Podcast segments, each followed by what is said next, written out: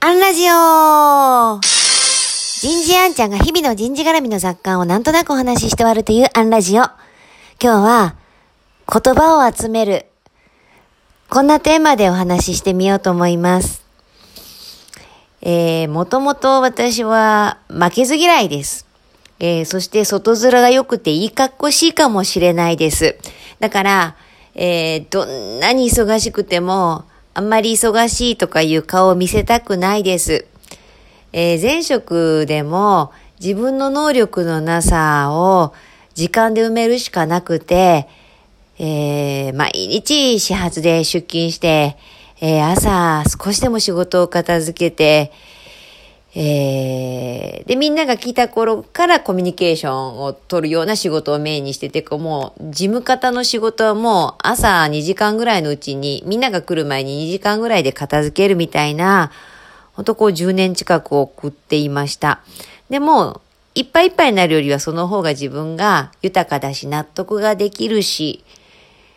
なんていうのかな、白鳥さんみたいなイメージでしょうか。こう、スイスイ泳いでみせて、足はこうバシャバシャしているような感じっていうんですかね。まあそんなのもきっとバレてるんでしょうけれども、でもこうさすがにここ数週間は本当にいっぱいいっぱいで、で、こういっぱいいっぱいっていうのはまあ言わないようにはしてたし、言ってなんとかなるわけじゃないし、自分が招いた結果だし、まあそれでもいっぱいいっぱいでやっておりました。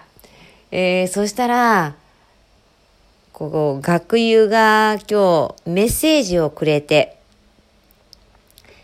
あんちゃん、背負っているものが大きくていいねって。この状況をこんなにもポジティブに捉えてくれるなんてって、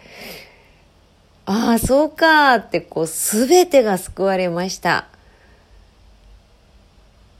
本当に嬉しかったです。多分、こう、こういう時に、あ、こうやって言われたら嬉しいんだとか、いう言葉を私は50年近くの人生でたくさんたくさん自分の辞書に詰め込んできて、その中から一生懸命引っ張り出してるのだとしたら、なんかこんな苦しい状況にならないと、降ってこなかった言葉かもしれないし、その友達がいてくれなかったらもちろんやられなかった言葉かもしれないけれども、こんな優しい言葉を得るためにこの数週間いっぱいいっぱいだったんだったら本当よよかったやと思えたという意味で全てが救われたという意味です。なんかこれからも、まあいい年なんですけど、たくさんの言葉を集めたいなって思いました。今日はここまで。次回もお楽しみに。